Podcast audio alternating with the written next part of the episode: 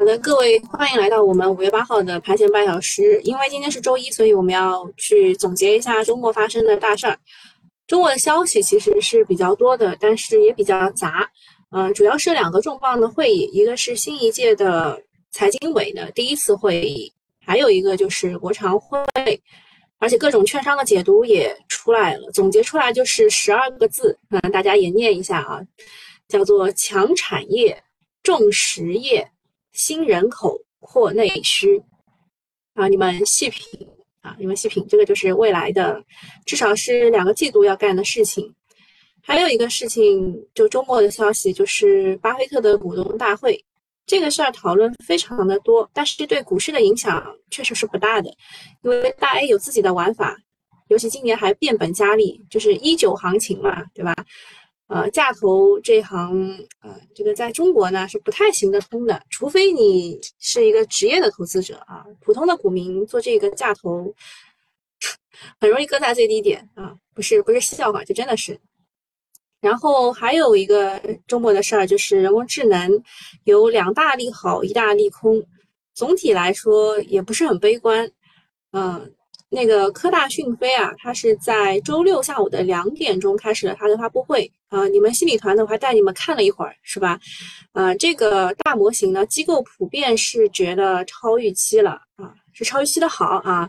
但是这个呢，也不能太当真，因为之前三六零、昆仑、昆仑万维、商汤这些，他们都认为是超预期的，但是股价都是高开低走的，所以大家悠着点啊。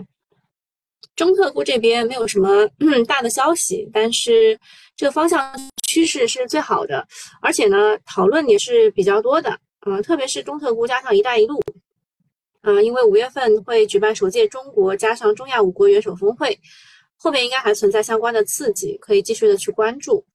其他方面呢，就是中药，呃，有这个片仔癀的涨价的刺激，嗯，是涨了百分之二十八的，这就是涨了出厂价啊。然后半导体这边有大基金减持的扰动啊，减持了两家，你们有谁知道吗？啊，减了百分之二啊，据说是又可以套现四十个亿出来。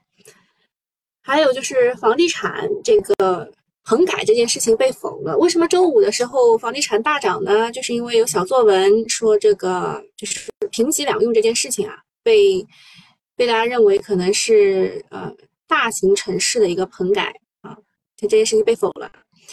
还有脑机接口有新的突破啊，就在中国啊，在猴子上啊实现了，就是这个猴子啊装上以后可以就通过这个脑机接口让它实现举举起什么手臂的这个功能，我们比马斯克还要进步是吧？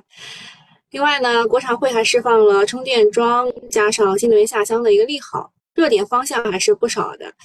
还有一件比较比较闹心的事情啊，我看周末好像是东东嘛也发在群里了。就是江西等地洪水又频繁的登上央媒的头条，昨晚还上了新闻联播。国家的呃防总和水利部都是有最新的表态的，对于抗洪和海绵城市会带来刺激。另外呢，就是世卫组织官宣终结了新冠全球紧急状态，这个主要是利好出行面，像是航空旅游、跨境贸易等等。利好的是。啊，这个我我不太确定我能不能念啊，我觉得这个都都不算利好啊。好，下一个就是这这个是就是一个总总结啊，总结那还是分论点啊，一个一个该看的。首先看一看剧本，嗯，东东东东写的。小云问数字是不是要退潮了？啊，这退潮潮写错了，这个是潮水的潮啊，不是那个有事上奏无事退潮那个退潮啊。啊，东东说。呃，数字呢只会轮动，不会退潮。今天轮到教育，教育是周五对吧？然后东东呃，小云问那下周怎么看啊？就是本周啊，东东说本周呢指数会继续高歌猛进，这一点不用担心。板块方面呢，中特估的大盘低位股还是有好多的。呃，确实，我们周末的时候我是带着大家一起去看了一下中字头的股票的市净率的情况。嗯，大家去复习一下啊。新米团的直播我都放在群里了。数字方向的话，传媒、游戏、电影都是要回调的，但是 AI 加的概念是不会退潮的。嗯，东东说要举个例子，东呃，小云让举个例子，然后东东说是 AI 加地产，像是三六五网为首的中介啊，启迪为首的装配式建筑啊，当然那个华建是最厉害的了，你怎么不说呢 啊？然后还有 AI 加环保，还有加养老、加医美、加服饰鞋帽啊，加预制菜等等啊，对他想的比我还多，还有加预制菜。就让 AI 来设计一个菜，是吧？呃，我说那个华建，然后那个华哥哥说那个不是 AI 加地产，那个叫 AI 加设计啊。是的，是的。呃，我特地还学习了一下小作文，他们是怎么写的啊？华建怎能长成这个样子啊？然后小云问是不是万物皆可 AI？东东说小云真聪明。然后他还特地艾特我说要补充一下，这个供封装光学就这个 CPU 啊，调整的差不多了，他觉得可以开始看反弹了。好，这个是他写的啊，我只是念一下，好吧？呃，周末的事儿，呃，一年一度的巴菲特股东大会召开了。哎，你们知道这个有一个就是有一个就是小小别称，知道什么？叫做财经界的春晚，这你们知道吗？他统计了一下，说他五个小时回答了四十七个现场提问，然后这俩人吧，加起来已经多少岁了？巴菲特是一九三零年生的，芒格是一九二三年生的，呃，一个是，哇塞，这两个人加起来一百四十几岁了吧？啊，挺厉害的啊，挺厉害的。那么这件这个为什么他要叫他财经界的春晚？之所以受到全市全球啊一百八十九岁啊，东东你算的对吧？啊，反正反正就是他这俩老爷子都很厉害啊，对对，反正一个是九十九十七了吧，一位是九十七，一个是哎算算不清楚，数学很差啊。芒格是九十九了啊，你们不要给我算虚岁好吧？啊，反正就之所以呢，它会受到全球的关注，主要是大家都想通过巴菲特对于全球环境以及投资的看法去看他对行业的周期的布局。嗯，首先讲一下吧，就是他就很多人问啊，说为什么之前要减持苹果？他说这是最烂的投资，啊，就是当时是没考虑清楚。然后呃，问了一下他们对人工智能的一个态度。那芒格说他是对人工智能持怀疑态度的，尽管他承认人工智能将迅速改变许多行业，巴菲特也赞同他的观点。啊，虽然他预计人工智能将改变世界上的一切，但是他不认为人工智能将战胜人类的智慧。这个话呢，两面都说到了啊，就看解读的人是仓位决定脑袋，还是看空的人会解读为他不看好 AI。平常心看的话，就是他是一个比较官方的礼貌性回答，阐述事物都有两面性啊，两边都是。不能得罪的啊，得罪不得。这个就是巴菲特股东大会，你们有人去看了那五个半小时的回答吗？如果你看的是第一财经的那个，呃，我我告诉你，他的现场同传确实是有待提高啊，有待提高。我听了几个问题，我就觉得可能我翻译的都比他好，呃，就但是但是比上一次好一点，比上一次好一点。嗯，下面就讲那个周五开的两个会啊，一个是中央财经委员会，一个是国常会。我看一下，目前为止大家有什么要发表的观点没有？啊，九十五和九十九啊，大家都开始帮帮我开始算他们的年纪了啊，加起来一共是是多少岁啊？一百九十一百九十三岁啊，这俩人太厉害了，确实啊，你想呀，你们家的老爷子九十几岁了，还能喝个小可乐跟你在那谈五个多小时吗？啊，他们说基本上就九十几岁都是什么呃屎尿都不受自己控制了哈。然后愿时光带我说，确实这样可以说金钱可以买到时间，我倒不这么觉得，我觉得他们还是心态问题吧，或者是，呃，金呃这个炒股可以防止老年痴呆啊，这个倒是可能的。我看到很多这个呃这个推广炒股的当中，很多都是大爷大妈，什么？什么大妈用自己闲暇时间投资啊，然后什么赚赚个几十万什么的，对吧？啊，看看这边啊，这边也在给我算他们的年龄，对吧？九十几岁还是头脑灵活啊？有人说那个是挺厉害，对，大家都可以开始了。呃，为什么大家会选择炒股呢？因为炒股首先可以让你了解天下大事，其次可以掌握知识点，呃，最后才是这个无意当中收获了一些财富，或者是负增长的财富啊。，A 股是最贵的知识付费，对吧？啊，当然你们也要付付费啊，对，啊，对吧？不买西米团，不买一些课程呢，你们就到股市当中，让市场这个老师给你们收一下费。啊，sweet 说菜鸟炒股会抑郁呢？不会的，我觉得大家都很有阿 Q 精神，就是调整一下就会学习新的东西。比如说 AI 没赶上啊，我马上我我 AI 的课程已经推出了啊，AI 没赶上，马上我会再推出一个中特估的课程。这个中特估加一带 加一带一，确实确实还有好多股确实没怎么涨过啊。好，下面讲一下开了两个大会。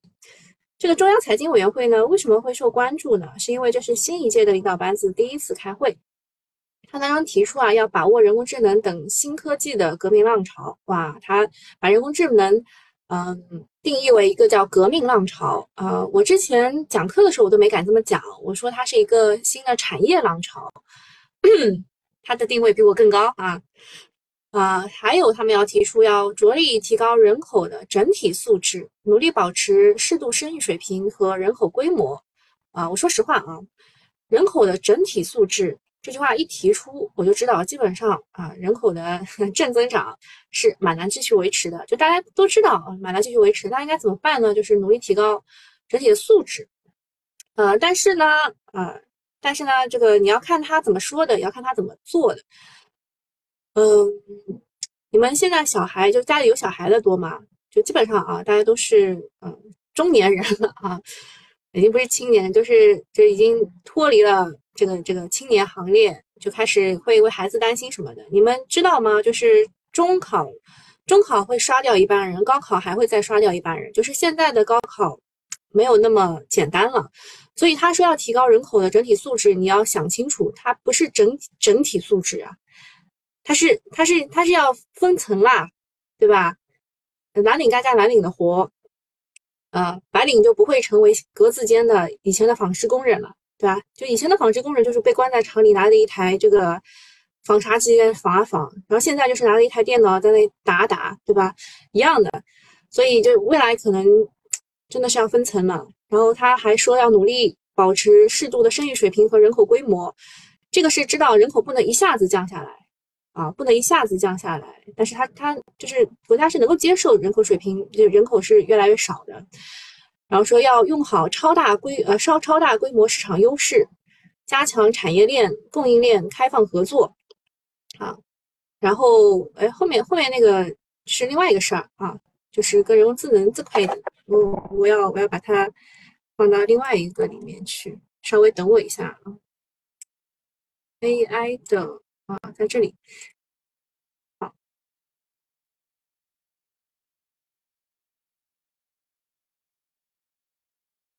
然后从重点上来看呢，其实这一次不是说人工智能放在首位，其实是把人口这个放在了首位。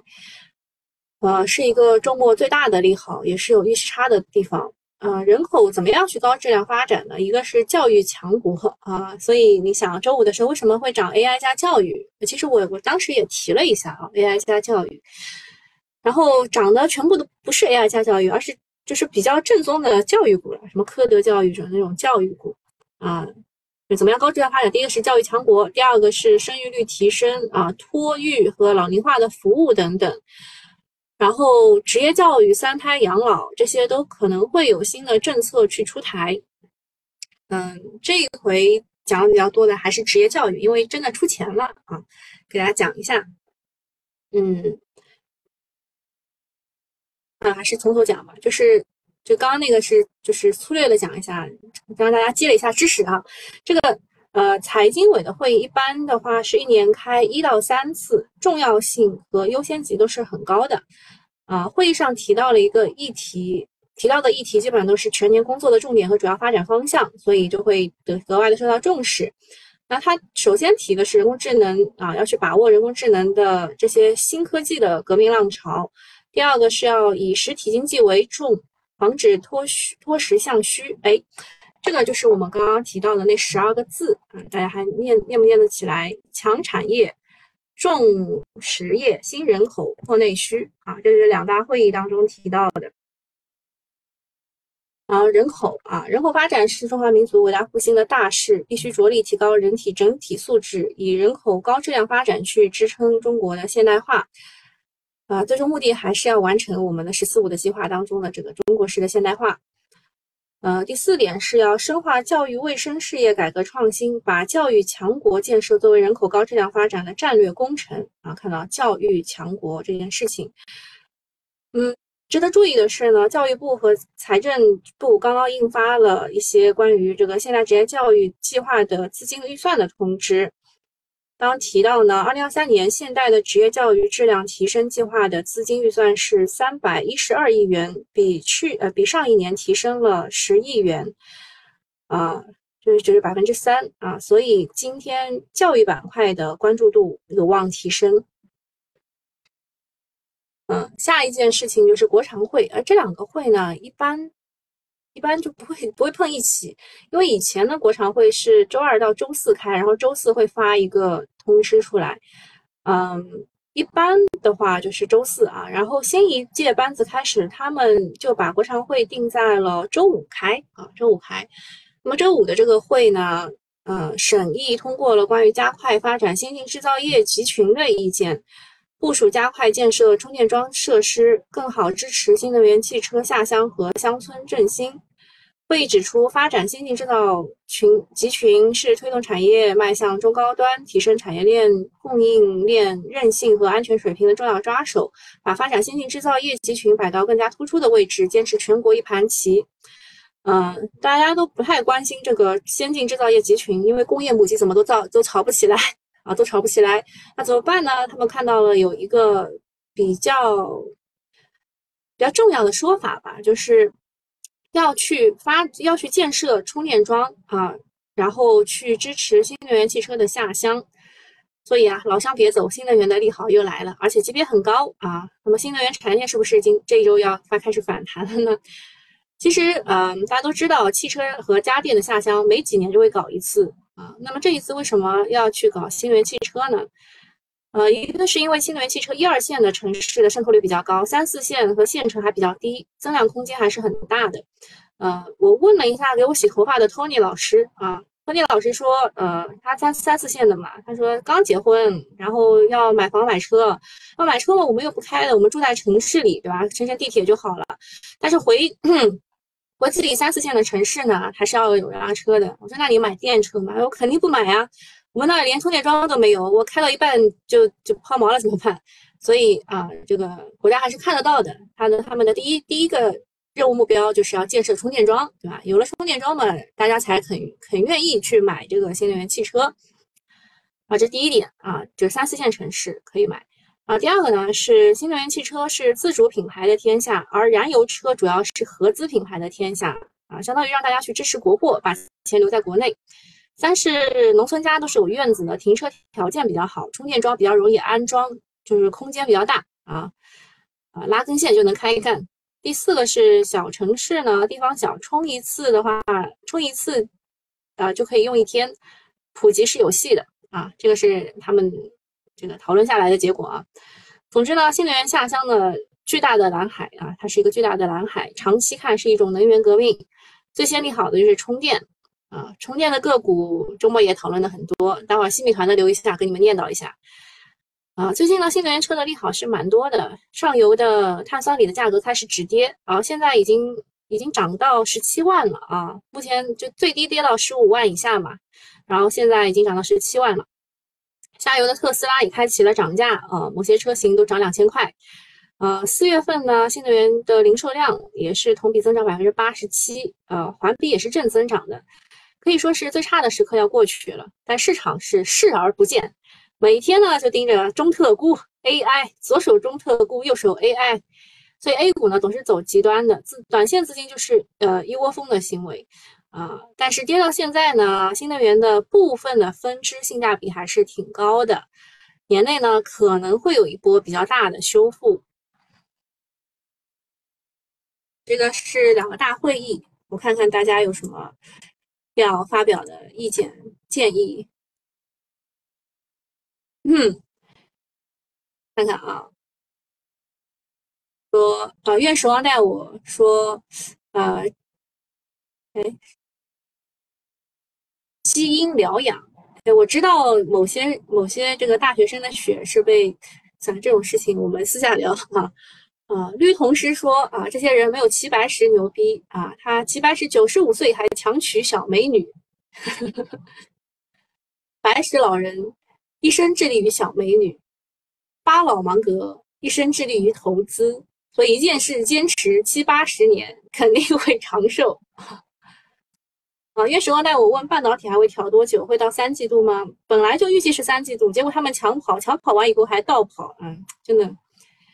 然后绿同师还调侃说：“你坚持开车几十年，你要加油。”哦，海边打鱼说内资呃内幕资金真牛逼，连这么高级别的会议都能够抢跑。我们自己聊上了，这个也也不能说什么抢跑吧，就是小道消息啊，就是我们也会有各种的小作文啊什么的满天飞。呃，有时候呢，你会发现它是遥遥领先的预言，有时候呢就可能不太对啊。像那个棚改就不是被被否了吗？啊，那个想讲一下周六的事儿，就是科大讯飞啊，它的星火认知大模型就开发布会了，它号称要对标美国的 ChatGPT，而且给出了具体的时间表。嗯，它发布了呃现场实测大模型的七种核心能力，并发布了它在教育、办公、汽车。数字员工领域的应用成果，啊，说模型非常实用，回答很精准，啊，你们听一听就好啊。呃，科大讯飞的董事长刘刘庆峰 他也说了啊，他的讯飞星火认知大模型已经在文本生成、知识问答、数学能力三大这个能力上超过 ChatGPT。但我看网上人家做过测试了，就是让 ChatGPT 呢和这个星火大模型一起做二十四点。啊，给了他几个数字，让他做二十四点，结果做出来的二十四点真的是疯的吗？风马牛不相及，不知道他怎么做的。所以，呃，这这两个啊，都是都是做的错的，所以他们俩半斤八两啊，半斤八两。嗯，然后他说，这个讯飞大模型将在今年年内三次大升级，十月底就要整体赶超 ChatGPT。说这个中文要超越，英文要相当。头一次看到啊，如此有信心的一家公司啊。有时间表要超越 ChatGPT 的中国企业，先点个赞。从发布会的反馈来看呢，大家都肯定说它好嘛，超预期，一机构一致都在吹超预期。但是也有不少人反映说，它有很多这个问答上的 bug 和错误，没有那么惊艳。就看下周市场，就是看本周市场的认可了。一旦科大讯飞股价大涨，那就有望引领大模型开启反攻。嗯，国内的企业呢很有意思。ChatGPT 没有火之前，中国搞人工智能呢是一片寂寞。等到火了呢，就一窝蜂要干大模型。现在有百度的文心一言、阿里的通义千问、三六零的红孩儿、腾讯的混元、京东的妍希、昆仑的昆仑万维的天工、科大讯飞的星火、商汤科技的书生等等，一个个喊着可以赶上 ChatGPT，但是。一圈下来，也就大 A 的韭菜性了啊。AI 呢，最近利好很多，但是内部已经高度的分化了，属于牛市股灾齐飞，操作难度不小，非常的考验心态。尤其是大模型这一边啊，就是从百度文心一言开始啊，就是大家都说超预期，但是每次股价都是高开低走。我个人认为，超预期的这个商汤，它也是也是这个超那个太好啊。然后呃。我当时说那个就是要培培育这个教育这一块，然后呃有说山东有蓝翔啊蓝翔技校对吧？就是那个什么挖掘机啊对吧？然后呃还有新东方厨师学校应该也要上上市对吧？啊，威斯顿说农村都有停车场所装充电桩条件确实是比大城市要好得多。比如说，他他也去试用了一下星火啊，星火就说回答问题错误挺多的，让写一篇哈尔滨太阳岛的作文，写的驴唇不对马嘴 啊。然后宁静说，这个科大讯飞啊，中文可能会超越，但是英文是很堪忧。嗯，说呃勇说科大讯飞要跌，但是三六零的老板更严谨一些。嗯，周鸿祎吗？周鸿祎他好像昨天吧，昨天晚上八点钟开始在。新东方就那边那个上面已经开始卖货了，卖他自己的这个书，你们也可以去看一看啊。这个离婚了以后要开始各种攒小金库了啊。科大讯飞呢，它发了五大应用啊，分别是大模型加上了 AI 学习机，大模型加讯飞听见，加智能办公本，加上智能架仓，加上数字员工，加上开放平台。嗯，有人呢，他说他在山姆店看到了科大讯飞的下棋机器人，说它的应用端做的还是比较成熟的，有呃许多的可以落地的终端业务。然后听说互联网的新锐小红书也在三月开始筹备大模型的团队，四月份上线了 AI 的绘画应用。现在的趋势就是谁家没有大模型团队，谁就要落后挨打。另外呢，传英伟达的 GPU 大价格大涨。嗯，说呃，A 一百呢，五月份涨了百分之三十七点五，A 八百涨了百分之二十，所以周五的时候呢，英伟达的股价也是大涨百分之四，接近股价前期高点。嗯，这个这个科大讯飞啊，我们今天可以去看一下，看目前的情况是怎么样的。大讯飞目前来说是涨了百分之四点一五啊，但是。它是逐级被摁下来的啊，逐级被摁下来的。然后，嗯，OpenAI 啊，OpenAI 是他们对标的一家公司嘛，最早做 Chat ChatGPT 的，它是发布了 3D 版的一个模型，叫做 ShapeE。这 ShapeE 呢，它的意义在于通过其生成式呃生成影视函数参数的能力。啊，这个能力非常独特，可以直接的根据文字在几秒内生成一个直接渲染的 3D 网格和这个这个叫什么 NERF 这个东西。同时呢，对于高维度的建模，呃，建模的时候啊，这个 ShapeE 相当相比于上一代的收敛更快，并且质量更高。啊，外媒称呢，啊。这个是 AI 的一个利空啊！外媒说，呃，拜登计划在十九到二十一号的七国集集团当中签署一项行政令，严禁限制美国企业对中国部分的高科技产业的投资。其中呢，人工智能、半导体和量子技术的领先，肯定量量子技术的领域可能会面临全面的投资禁令。啊，这个就是 AI 的一个利空啦。但是这个事情呢，也传过好多次，而且外交部还回应过。从情绪上来说，这个利空很难让 AI 去短期的熄火啊。人工智能引领 TMT 的行情是绝对现在的市场主线，但是轮动是越来越快了，嗯，就把握节奏吧。嗯，周五呢，房地产的大涨，主要就是写着二十一个特大及以上城市允许棚改，还有评级两用基础设施这个截图是在这个各大群里面流传。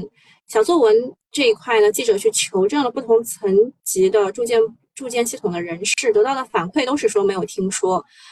啊，就是说这个住建局官员还说说这个资金没有出路，有点消息就是借借消息炒作的一个嫌疑吧。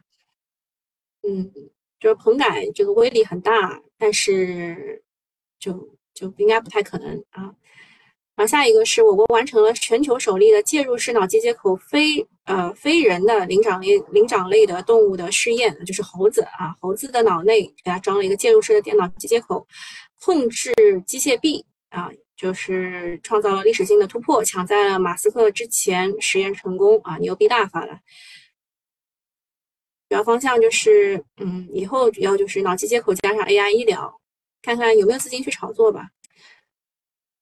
现在是三十多少？二十九分啊，二十九分。嗯，来说涨得比较好的 AI 的个股啊，这个是 AI 加设计，嗯，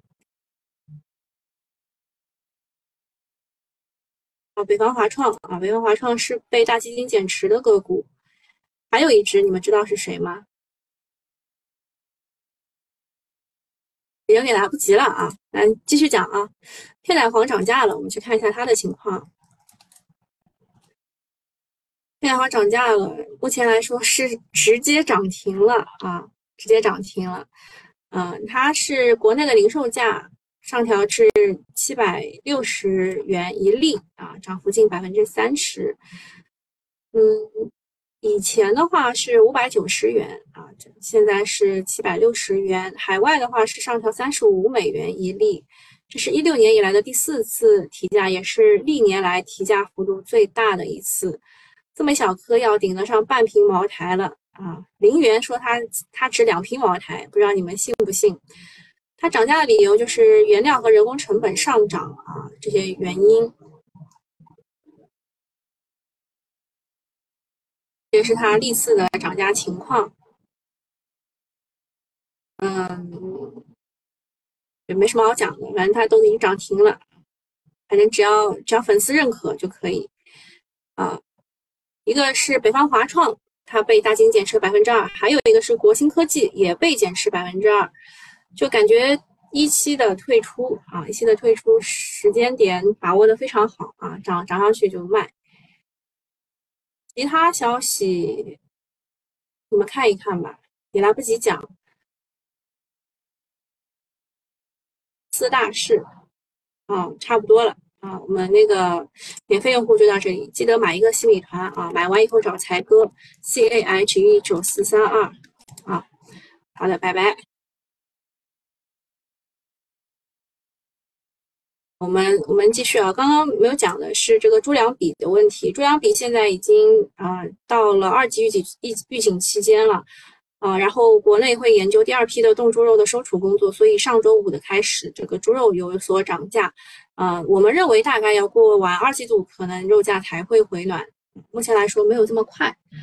呃，还有充电桩啊啊，一个是一带一路，一带一路这一块，中亚五国元首是秦港股份。平安股份现在是领头羊，教育的话有这些股啊，然后 AI 设计是华设集团、华建集团啊引领的，充电桩啊，充电桩有这么些个股啊，待会儿给大家看张图，你们就更更理解了。碳酸锂的话，价格连涨四天啊，好充电桩的话，就是已经取得国外认证的有绿能汇充、盛虹股份、道通科技、聚华科技啊，这个是第一第一梯队。然后充电桩的模头的呃不模组的模块龙头是呃通和科技、英运英飞源，还有专用的一个运营商是特瑞德。那目前来说呢，开源证券做了一个弹性的盈利测算啊，大家可以看一下，呃，就目前来说是什么绿能汇充啊这种，这种是弹性最大的公司，如果涨的话，充电桩算它一个。然后中药啊，中药这一块呢，就是。嗯，有自己国家级绝密的公司其实不多的，就这么几家啊，片仔癀、云南白药、同仁堂、广誉远、白云山这种。嗯，然后比较老字号的，刚刚提到的这个广誉远、同仁堂，还有一个刚刚没提到的是大健康战略的一个步长制药，另外还有林瑞制药做膏药贴剂的啊。我爸最近手不太好，对吧？然后就给他搞了一些。然后云南白药啊，云南白药它，但是云南白药摊子铺太大了啊，它这个，嗯，这个云南白药系列这个东西没有卖的很贵，而且摊子又铺太大，其他的像说什么牙膏什么的也有很多收入，所以这个股不太涨，容易涨得起来。啊，建筑 AI 这一块的话，主要还是看市盈率啊，市盈率。像为什么这个华建会之前涨那么厉害，是因为它的。啊，这个市盈率比较低啊，它是七点七五倍，然后苏胶科啊、华设啊、设计总院啊这些，嗯，P 也也都比较低啊。这个是 AI 加建筑。另外呢，呃，微软微软产业链当中啊有这么些个股，呃，但是呢，大家也可以去挖掘一下华为产业链当中的个股，因为它马上要开会了，不知道这一次就是有没有提前的稍微涨一涨。如果涨上去的话，记得卖掉啊，因为华为的产业链都容易冲高回落。嗯，然后再讲一下银行，银行的上涨其实就是因为它的市盈率很低啊。我们看出来，呃，市净率很低。嗯，我们看出来，民生银行、华夏银行和浦发银行周六的时候都看过，它的市净率都是低于零点四倍的。还有黄金的话，目前来说，中期的逻辑是降息。啊，长期的逻辑是地缘政治，而短期的话就是银行危机，美国的银行危机。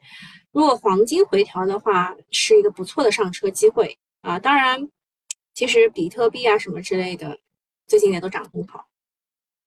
好的，还有什么问题没有？啊，没有的话，我们今天就到这里了。呃，特别就是让大家保存几张图，就是有国家级绝密的中药有什么，还有啊充电桩的公司弹性的盈利这张图都保存一下。好，那今天没什么大事儿的话，就到这里啦。好，拜拜。